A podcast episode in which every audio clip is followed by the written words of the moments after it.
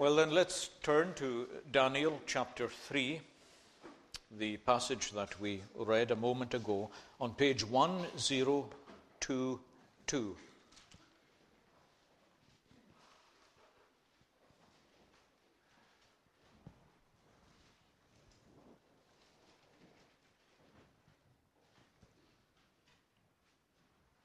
And verse 18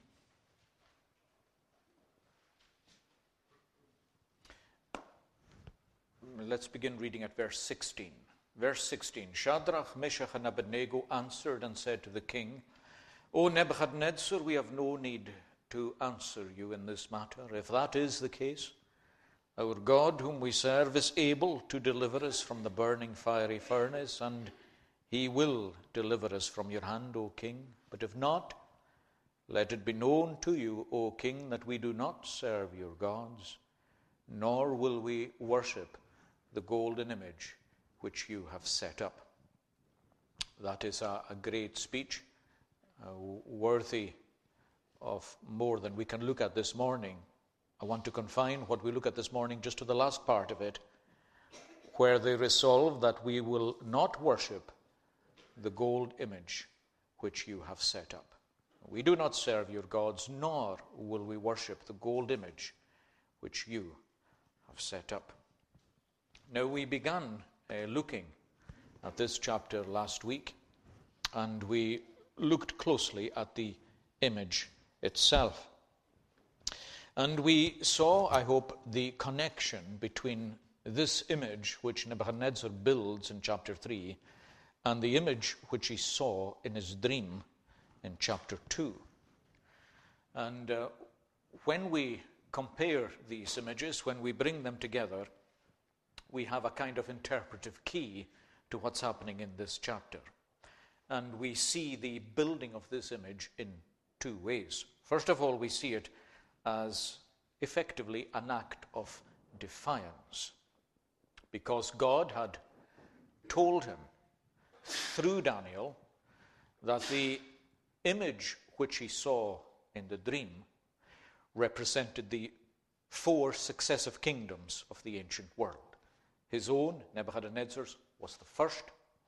Babylon, represented by the head of gold. This golden image is an attempt by Nebuchadnezzar to extend his own rule and to perpetuate his own kingdom. Of course, the kingdoms of the ancient world were brought to nothing by the stone that hit them. But this seems to be a statement to the effect that my golden kingdom will continue. So, although he was chastened and partially humbled by the dream, because his pride wasn't broken, his pride has reasserted itself, and he has now built an image entirely of gold. So, it's an act of defiance against the Word of God. It is also uh, an act of deification. He is making himself God and making the state of which he is head God. You'll remember in the image which he dreamed, the weakness appeared to lie in the feet of iron mingled with clay. That is where the stone struck. And that was interpreted by Daniel as being something to do with human weakness, that the governments had become weak and mixed now, instead of responding in faith and obedience, Nebuchadnezzar decides to remedy this situation himself. What he decides to do is to strengthen his kingdom, to make sure he has a, a grip on it, and that every single part of his empire, all peoples and languages, are welded together in obedience to him. In obedience to him. And you'll notice that although Nebuchadnezzar makes a token mention of the gods of Babylon, uh, you'll notice that he says to Shadrach, Meshach, and Abednego, Which God is able to deliver you out of my hands? So he is the supreme ruler, and he is content to have a system of gods which even includes Jehovah, because you'll remember that the holy vessels from God's temple were placed in the Babylonian temple they were honored. So he's quite happy to have a system of religions as long as he himself presides over them. And that's why I think, with many others, that this image was actually an image of himself. After all, this image is distinguished from the gods. On three occasions, there's a reference to your gods and the image that you have set up. Nebuchadnezzar, as chapter 4 will make plain, is a very proud man, and he brings the state under himself. Everything, essentially, is under himself. So there's an act of deification going on here. Uh, he claims, the state claims, he claims supreme authority and therefore demands the people's total allegiance. And that's what's happening with all the people from every part of the kingdom brought together and bowing before the image. And uh, we noticed that tendency in governments, whether they are on the extreme left or on the extreme right. I remember a, an, an old history teacher I had once telling me that the political spectrum was not a line but a horseshoe, that they tended, both ends tended to meet. Whether you have totalitarianism on the right or on the left, the family government will always be eroded, the government of the church will be eroded, and the state will become everything. And the state will use the religious inclination of man for its own end. Um, Nebuchadnezzar is supreme. Now, I closed last Sabbath morning by saying that uh, no dissent was expected at this gathering. Everybody's jobs and careers and families were very, very important. And uh, as I mentioned too at the close last Sabbath, people will accept tyranny providing they have enough money and sexual freedom. If these two things can be given people, they will cede any amount of control to a government.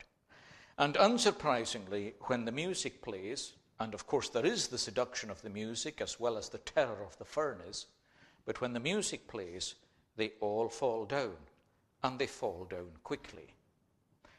With the exception, of course, famously, of these three young men. They refused to bow. They are immortalized in Scripture.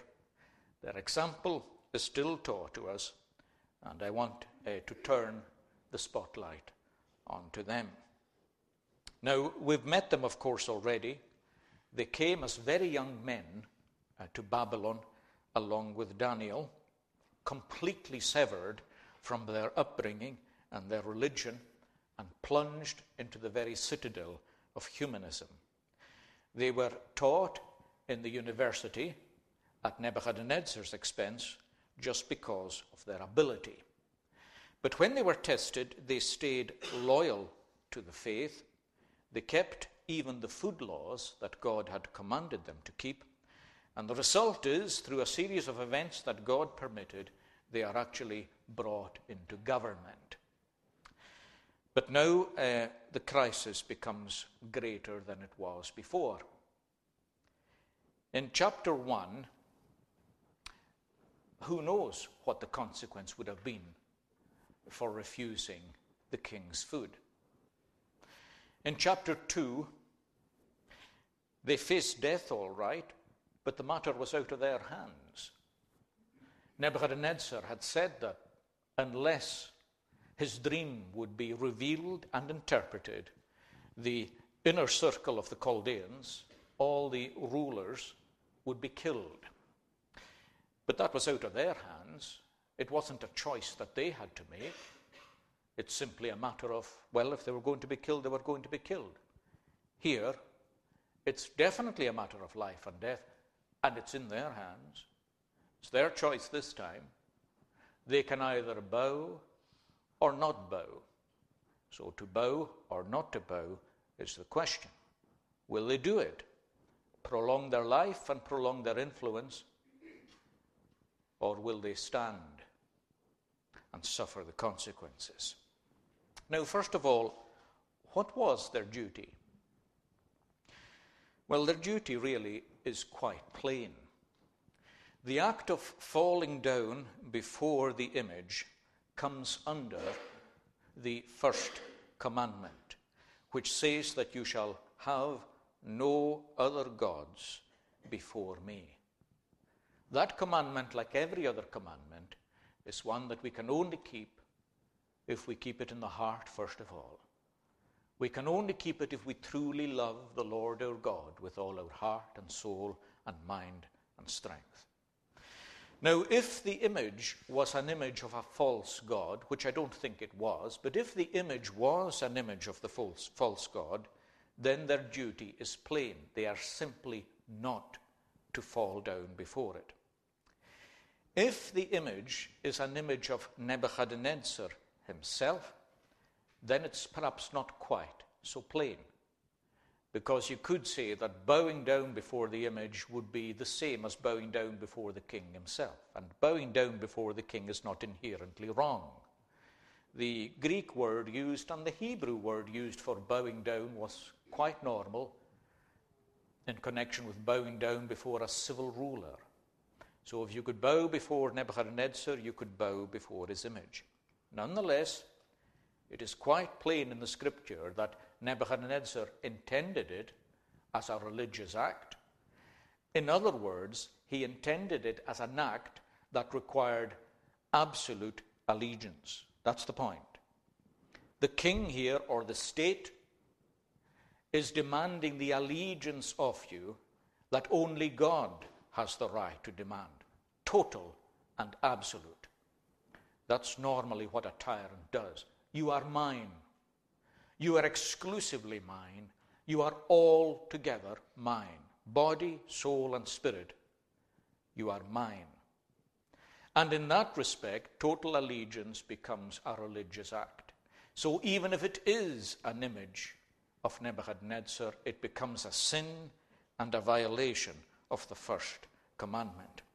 In that connection, I'm not going to go out on this just now, but it's worth saying that sometimes oaths and vows can become snares. Even the oath of allegiance to our own queen, it's now a short oath of allegiance, and it's not as objectionable. But if you go back years, to the 17th century particularly, you'll find that the oath of allegiance to the monarch was that long, closely scripted. And it required things of people that kings had no right to require. And to pledge yourself according to those terms was to pledge yourself in a way that you should not. So we have to watch things like oaths and vows, what we pledge ourselves to, what our allegiance really is. I know our own sister church in Ireland is sometimes frowned on by Protestants because it doesn't allow membership of the Orange Order. But membership of the Orange Order is not allowed for good reasons. Sometimes what you commit yourself to is at variance to what God requires of you. So be careful on these things. Watch before whom you bow. Watch what you sign. Watch what you agree to, because thou shalt have no other gods before me. And that's not simply a straightforward matter of identifying with Jehovah or identifying with Buddha. It's a little more complex than that. Now then, the duty may be straightforward, but the problem lies in our own hearts, which, as Jeremiah tells us, are deceitful above all things and desperately wicked. And you can be sure when we're faced with a crisis that we will try to find a reason why we shouldn't do our duty, which seems otherwise plain. And you can be sure that somewhere inside Shadrach, Meshach, and Abednego, they'll be looking for a reason why they shouldn't bother standing, but should simply bow down. And I can suggest five possible reasons. Uh, a couple of those we touched already when we were looking at eating the food laws, in cha- sorry, breaking the food laws in chapter 1. But there are some others involved here. The first method of evading their duty would be to focus on the nature of the act and simply to take bowing down as an act of respect. But of course, they knew that everybody else didn't see it like that. They knew that Nebuchadnezzar was demanding total allegiance to himself and to his system.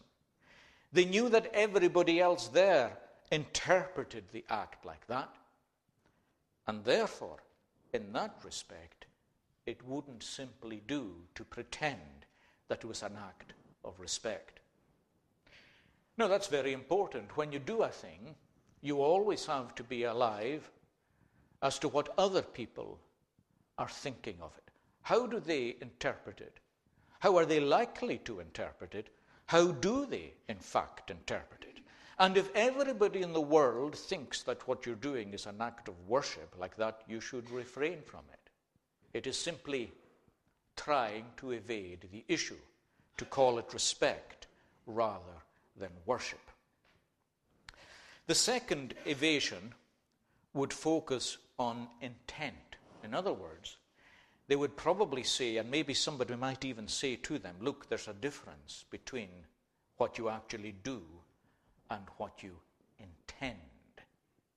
In other words, why don't you just bow your body, but stay standing in your heart? Uh, like the little boy in primary school who was told to sit down by his teacher three times. And eventually sat down and said to the person beside him, I'm still standing up inside. So, you could do something with your body, but be different in your heart. Does that work? No. Why not? Because we belong to God, body, soul, and spirit. I beseech you, therefore, by the mercies of God, that you present your bodies a living sacrifice to God, holy, acceptable, for that is your reasonable service. Presentation of the body, there inclusive of the mind, or the soul, if you like, or the spirit, but inclusive too, obviously, of the body itself. We are His, body and soul. We are His by creation, yes, his by redemption too. We have been bought back with a price. And how dare we think that it's okay to give him internal assent while somehow denying him externally? The whole of us is God's. What we think, what we say, and what we do, everything matters to him. Intention doesn't trump everything. The fact of the matter is that the only way they can communicate to everybody around them here is by their bodies. And by yielding assent with their bodies, they are yielding assent, period. Intention is one of the things that matters a lot. It's one of the reasons why the Jesuits were so uh, distrusted uh, in Britain and elsewhere too, because their oath of allegiance, which was, of course, primarily to the papacy, allowed uh, lots of evasions in their life. They, they, they could even tell untruths on certain occasions because their ultimate allegiance, you see, lay elsewhere. That's why the term Jesuit became more or less an, synonymous with somebody who, who could be economical with the truth, let's say. The Christian must not be like that. Let your yes be yes and let your no be no. Let your testimony be clear. Let your witness be unmistakable. Be who you are. Let it be known who you are. And don't try the evasion of saying, well, my intent is all right, and I'll just bow in my body. So that's the second possible evasion. The third possible evasion is to say that the greater good will be secured if we bow. In other words, we're in Babylon for a purpose. God has brought us here. We need to be a help to other Jews who are perhaps less able than ourselves. If we simply conform for a minute or two and just bow our knees, that's all, we'll retain our position. Our influence will remain in the very court of the king. Now, um, We met this kind of thing in chapter 1 because the same argument would be present in connection with eating the king's food and drinking his wine. J- just do it. Just do it because of the greater good.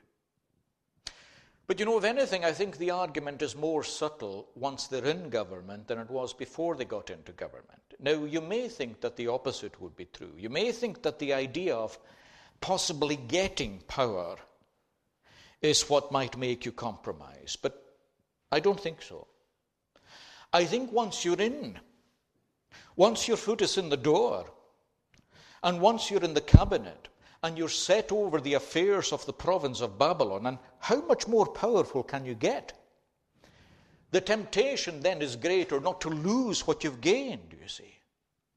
Because to gain something is still possibly a dream, you see. Well, I might get there and I might not, but now you've got there.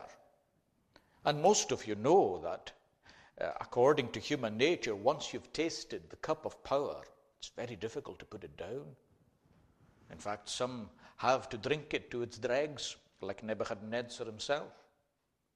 The temptation was, oh, look, we're here. Look what we can do. Look what we've done already. Let's just conform. What's wrong with that? Well, what's wrong with it should really be quite obvious. First of all, as Paul says, we should never do evil that good may come. Never do wrong in the hope that good will come out of it. And of course, the subtlety here is that you know fine well that God does work all things together for the good. And one way or another, God will use even your sins and He will overrule them because that's who God is and that's what God does. But that never gives you a license for disobedience, or me. Never. We can never say to God, Well, I'm going to do evil just now, and I look to you to clear up the mess. I look to you to sort it out, or maybe even I'll atone for it myself somehow. No. We never do evil that good may come. There's a second thing wrong with this line of reasoning, too. Once you go down the road of accommodation and compromise, you cease to be the man or woman you were. It's as simple as that. You cease to be the man or the woman you were. And when you've done the deed, when you've transacted with the devil, when you have compromised and accommodated, your influence is never as great as it would have been. It becomes diluted, it becomes polluted. Oh, yes, if I bow, I'll retain my position. Yes, you'll retain your position, but you'll have lost your power. You'll have lost your power. And very often, when God's people do this, when they accommodate and compromise, even the world itself will notice that their power is gone. It's a solemn thought, but it is true. You lose your influence, you lose your witness. Friends, God can look after himself. God can look after his own cause. His cause never depends on your ability to accommodate and to compromise. Never. And never try to rationalize or excuse your act as though you're doing it for God's sake. You never lie for God's sake. You never cheat for God's sake. You never deny God externally for God's sake. The fourth possible evasion is the relative importance of the thing. Now, that's another one we met in chapter 1.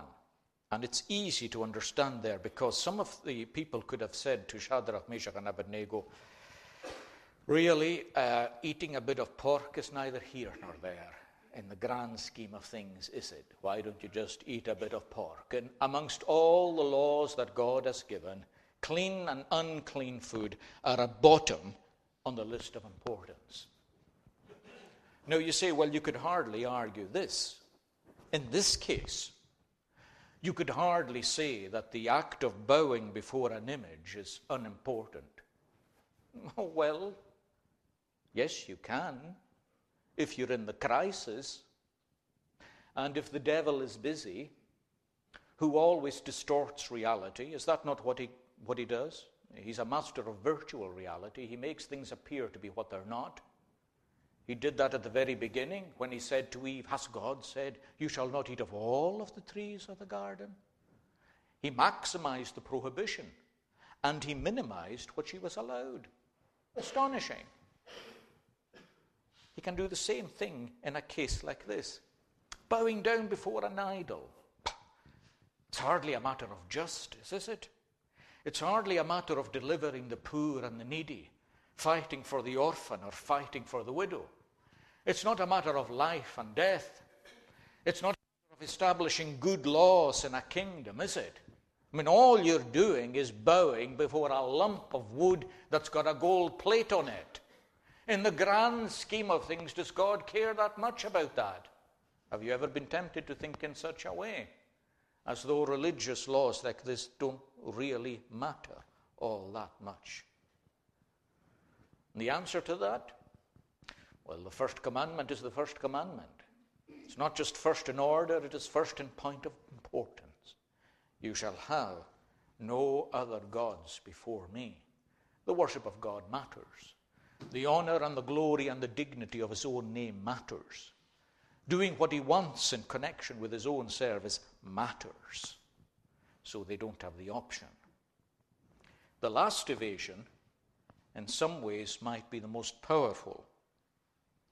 It has to do with being compelled to do something by a higher authority in this case, obedience to the state, which is something that God requires. He requires it.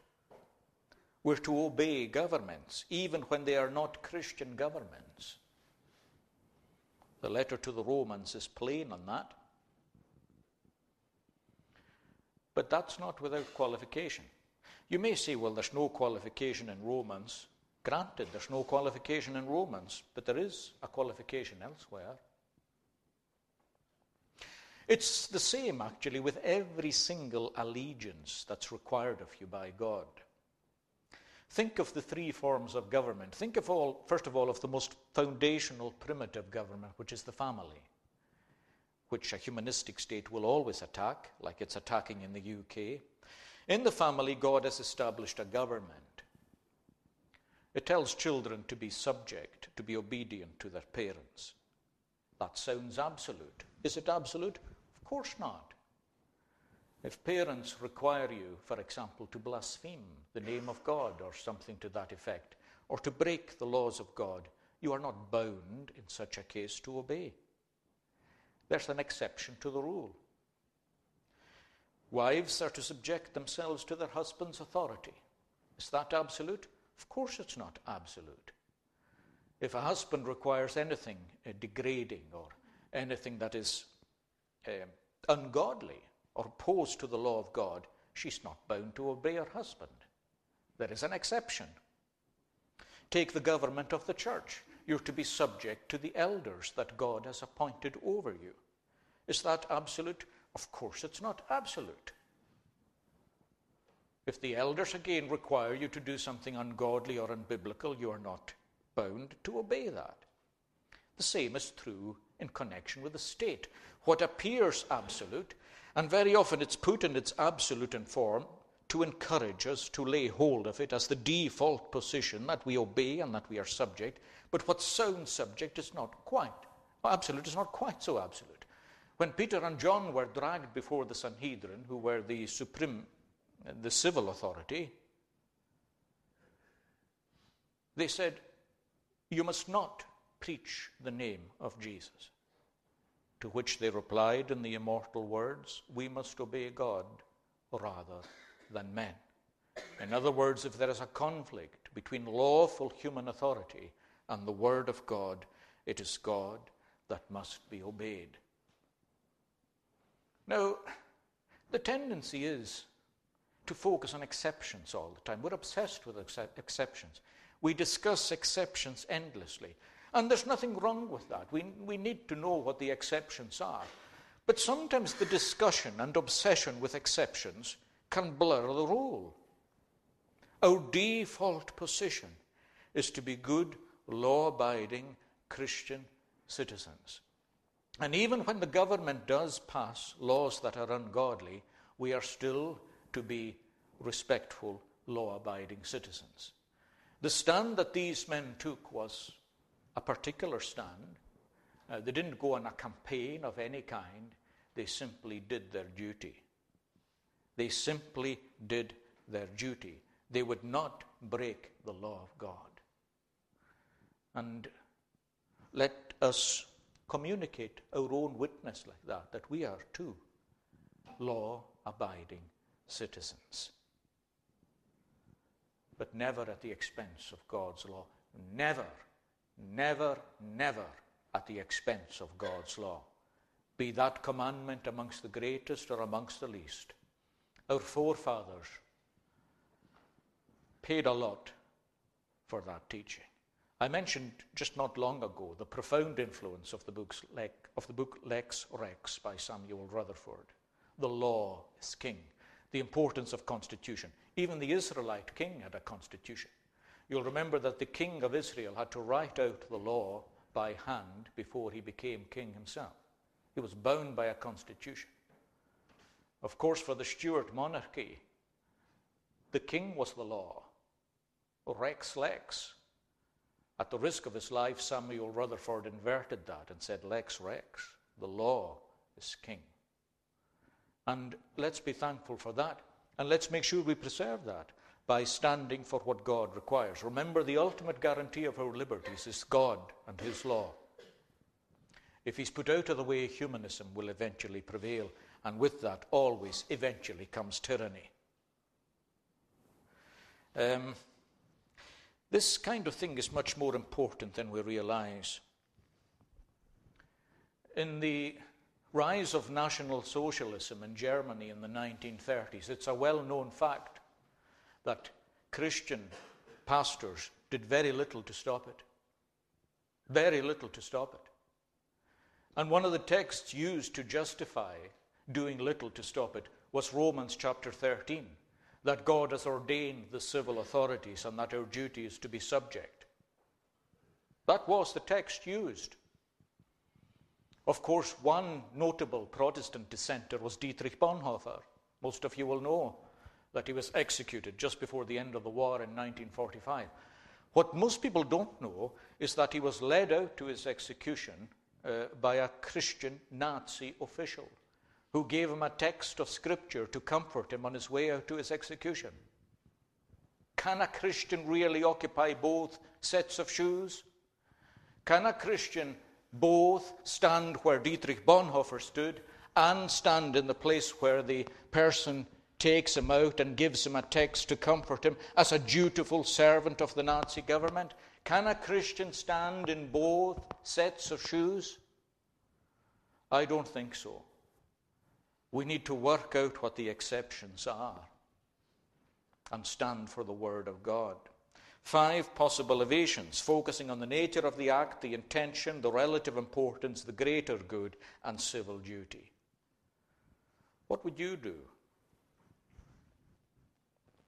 I've said uh, since I began Daniel that in the West we admire martyrdom, but we don't do it. We admire it, but we don't do it. Sad to say, I think, and I hope I'm wrong, but sad to say, I think we lack the clarity of conviction and the strength of will. I think the fact of the matter is that we've had it far too easy, far too long. Far too easy, far too long. I honestly feel that a good number of us in the Christian West would rationalize this particular crisis away. And that we would find a reason just to bow down and to get on with it. We all, on the face of it anyway, we admire the young girl in the Columbine High School who had a gun pointed to her head and she was asked if she believed in Jesus and she said yes. And a book was written. She said yes. And of course, she was shot dead for saying yes. We do admire it. But I wonder how many of us inside might be saying, why not just say no?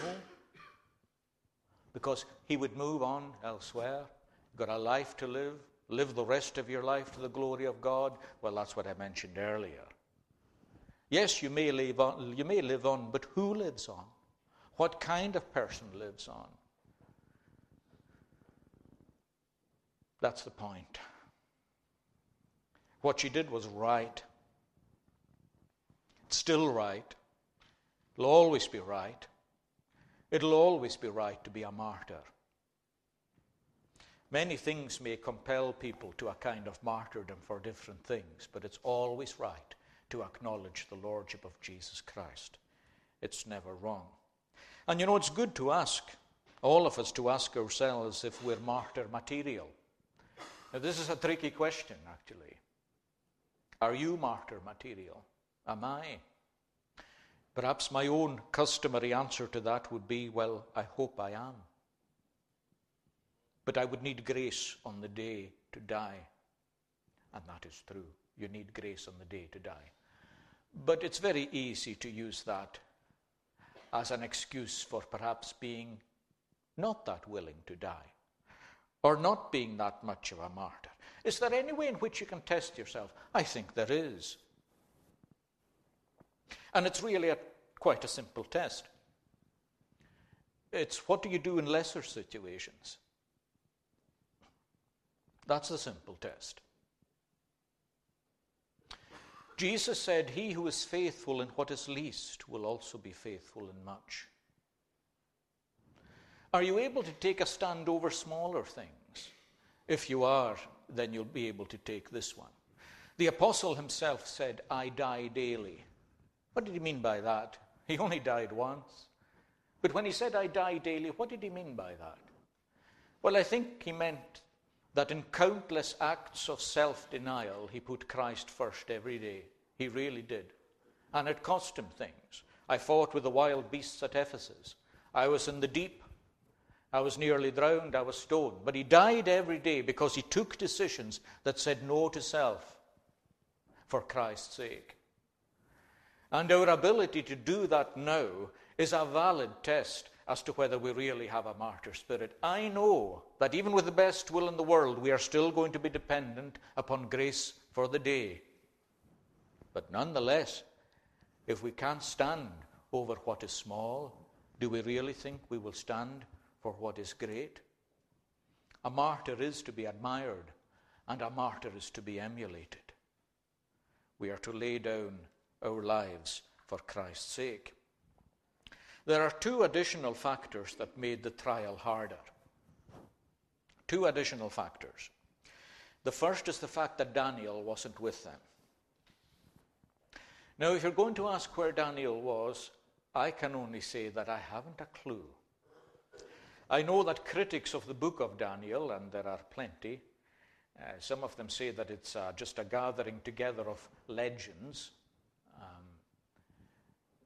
well, they've been gathered together, they say, by a careless editor. Well, there's careless and there's careless. There's careless, isn't there? I mean, how careless is an editor who just happens to omit the major character of the book? That's really very careless. I don't know where Daniel is. I mean, it is a bit of a genuine mystery, but, well, he's just not there. That's it. He might have been ill. Because he's so high in government, he might have been somewhere else on important business.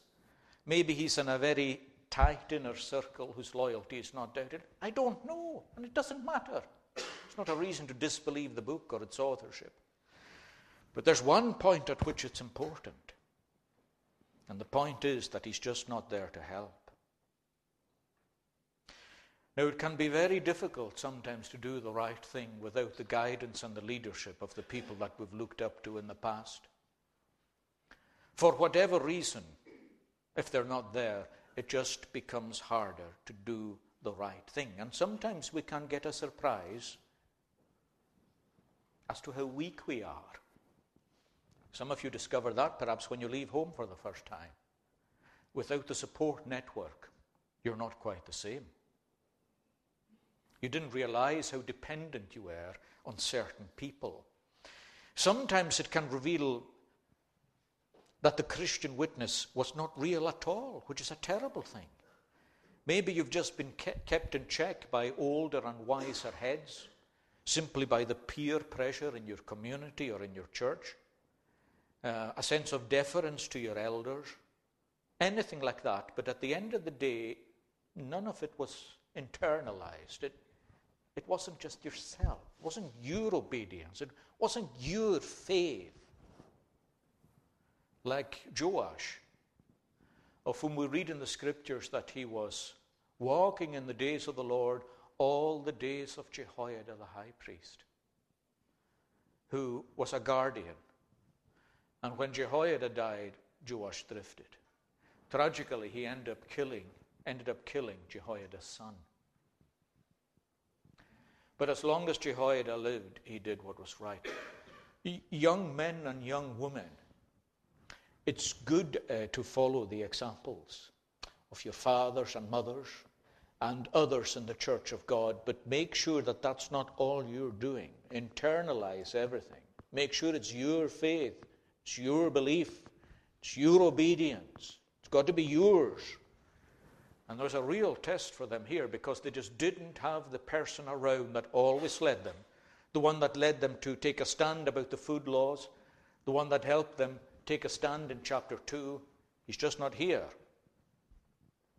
At least they had, each one of them had two others for company.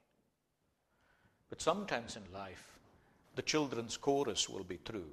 Dare to be a Daniel and dare to stand alone. And sometimes you might be required to stand alone.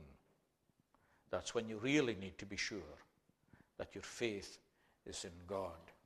Uh, Paul was glad that the Philippians were like that. He said to them, As you have always obeyed, he said, not only in my presence, but now much more in my absence, work out your salvation with fear and trembling. Actually, there's a slight ambiguity there, but um, it doesn't matter really. The ambiguity doesn't affect the point at issue. The point at issue is whether I'm there or not, he said. Work out your own salvation with fear and trembling. You can imagine that the Philippian congregation was stronger when Paul was there and when he was gone. Well, somebody once said that the acid test of true religion is who you think is looking over your shoulder.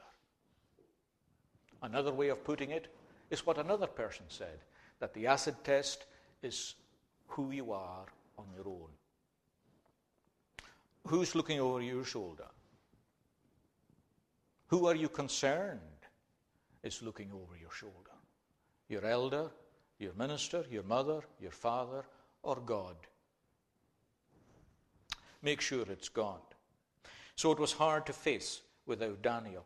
The second additional difficulty was the difficulty of offending somebody who had been good to them.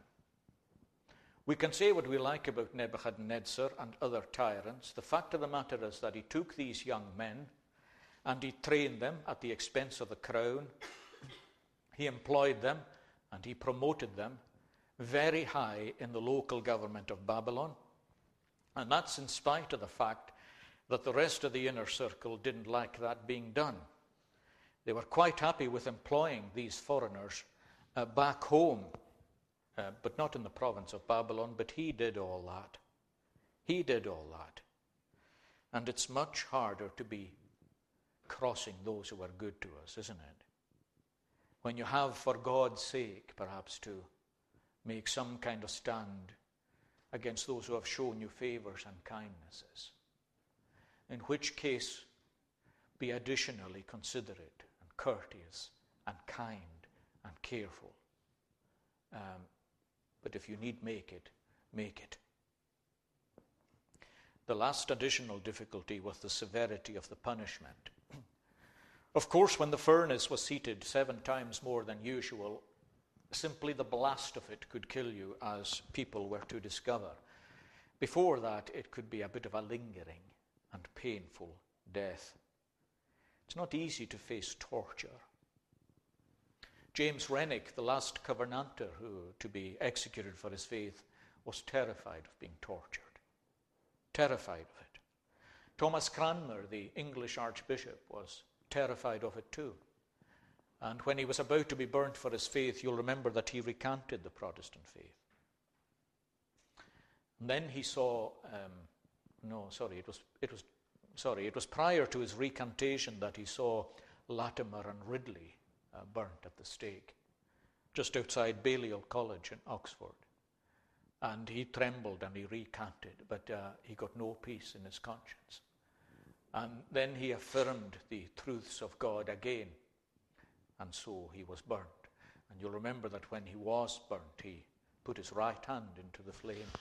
This unworthy hand, he said, because he had recanted with it. Um, but it's not easy to face a flame, is it? It's not easy to face a flame. And we have to acknowledge that that was an additional difficulty too. Now, um, I had a few more things to say. My time has gone, and I'm going to leave it there. But I think what I'll do is I'll, I'll just resume this uh, this evening with God's grace. Uh, let's pray.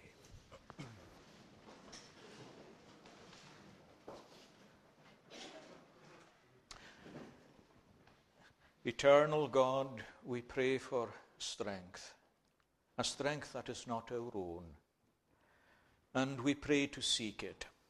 And we pray to do the lesser duties that we might be found faithful in the greater ones. And we pray that all of us would have the grace just to consider ourselves. We cannot really know anybody else's heart, but we can deal with our own.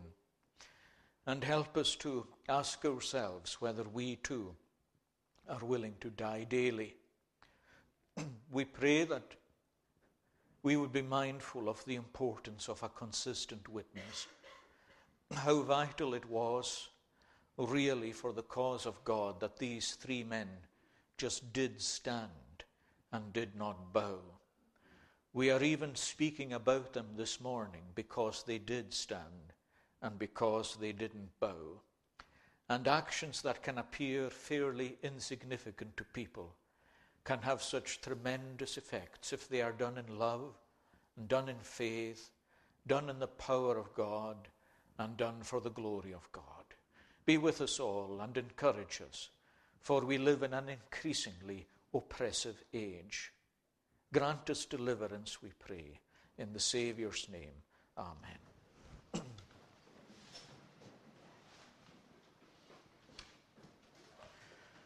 Our last uh, psalm is Psalm 16 on page 16.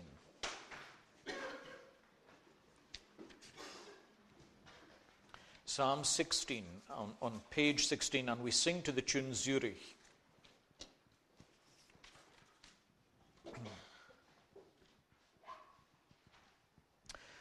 Protect me, O my God, you are my refuge true.